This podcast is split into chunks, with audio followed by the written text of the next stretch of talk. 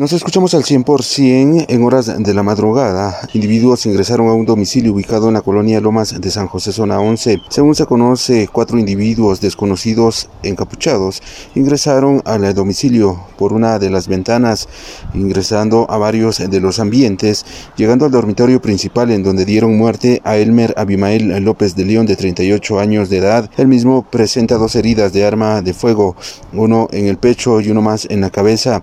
Se presume de la localización de estupefacientes y armas de fuego.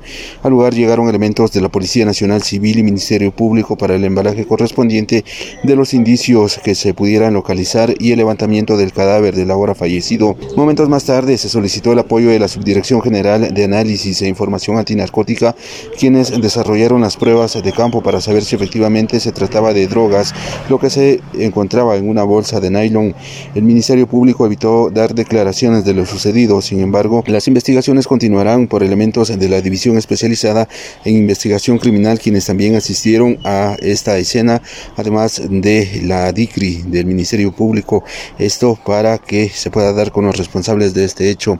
Fueron al menos nueve horas las cuales laboraron estos investigadores para dar con los indicios y el levantamiento del cuerpo. Familiares también llegaron a este sector para pues, poder reconocer a la persona.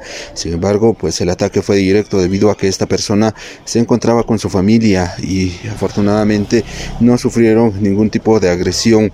Sin embargo, pues eh, de manera preliminar se conoce sobre la incautación de una bolsa de nylon conteniendo fragmentos sólidos de la denominada droga eh, cristal y algunas otras drogas que pudieran haber sido eh, distribuidas en diferentes zonas de Quetzaltenango.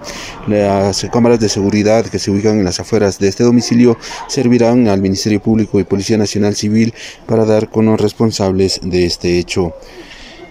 Con esta información retorno a cabina, como nos escuchamos